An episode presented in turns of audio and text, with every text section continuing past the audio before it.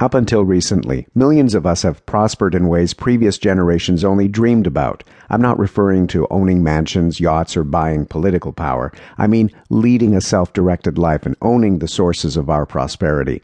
This autonomy and ownership is known as the American dream, the building of lasting value by doing work you care about on your own terms. We achieved this prosperity without the advantages of an Ivy League education or an inheritance. In other words, widespread prosperity flowed not from privilege or genius or luck, but from plentiful opportunities. The system itself provided these opportunities. Millions of us stepped forward and seized them. Fast forward to today, and times have changed. The opportunities of the recent past are distant memories. We all sense this, but don't know how to fix this new poverty of opportunity, to not just get ahead, but to own your work. Defenders of the current order claim this decline is temporary, and modest reforms can fix whatever's broken. But their denial doesn't change the reality that wages wages, salaries have been stagnating for decades while wealth income inequality has soared.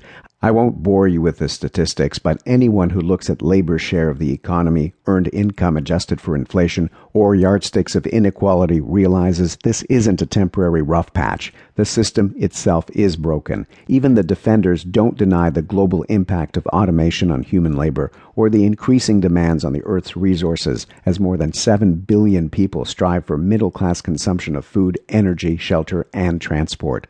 Optimists claim solar powered electricity will soon be essentially free for everyone, but this doesn't mean that oceans stripped of sea life will magically be restored or the forests cut to grow animal feed can be replaced with artificial trees.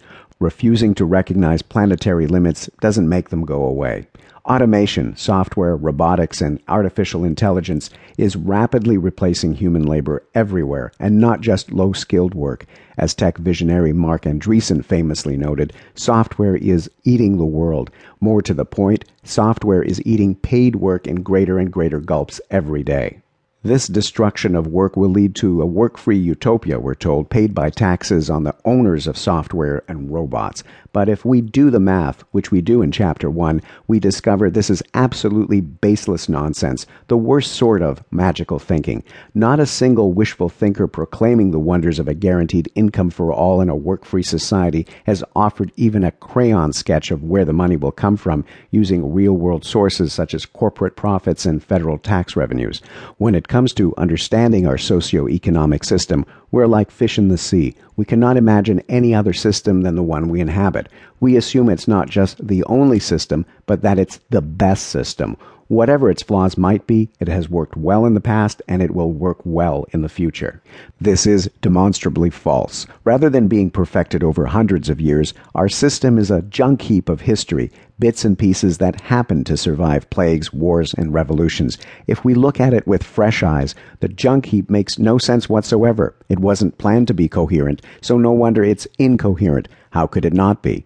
The current system is based on five principles we assume are like socio-economic gravity, i.e., they're self-evidently true.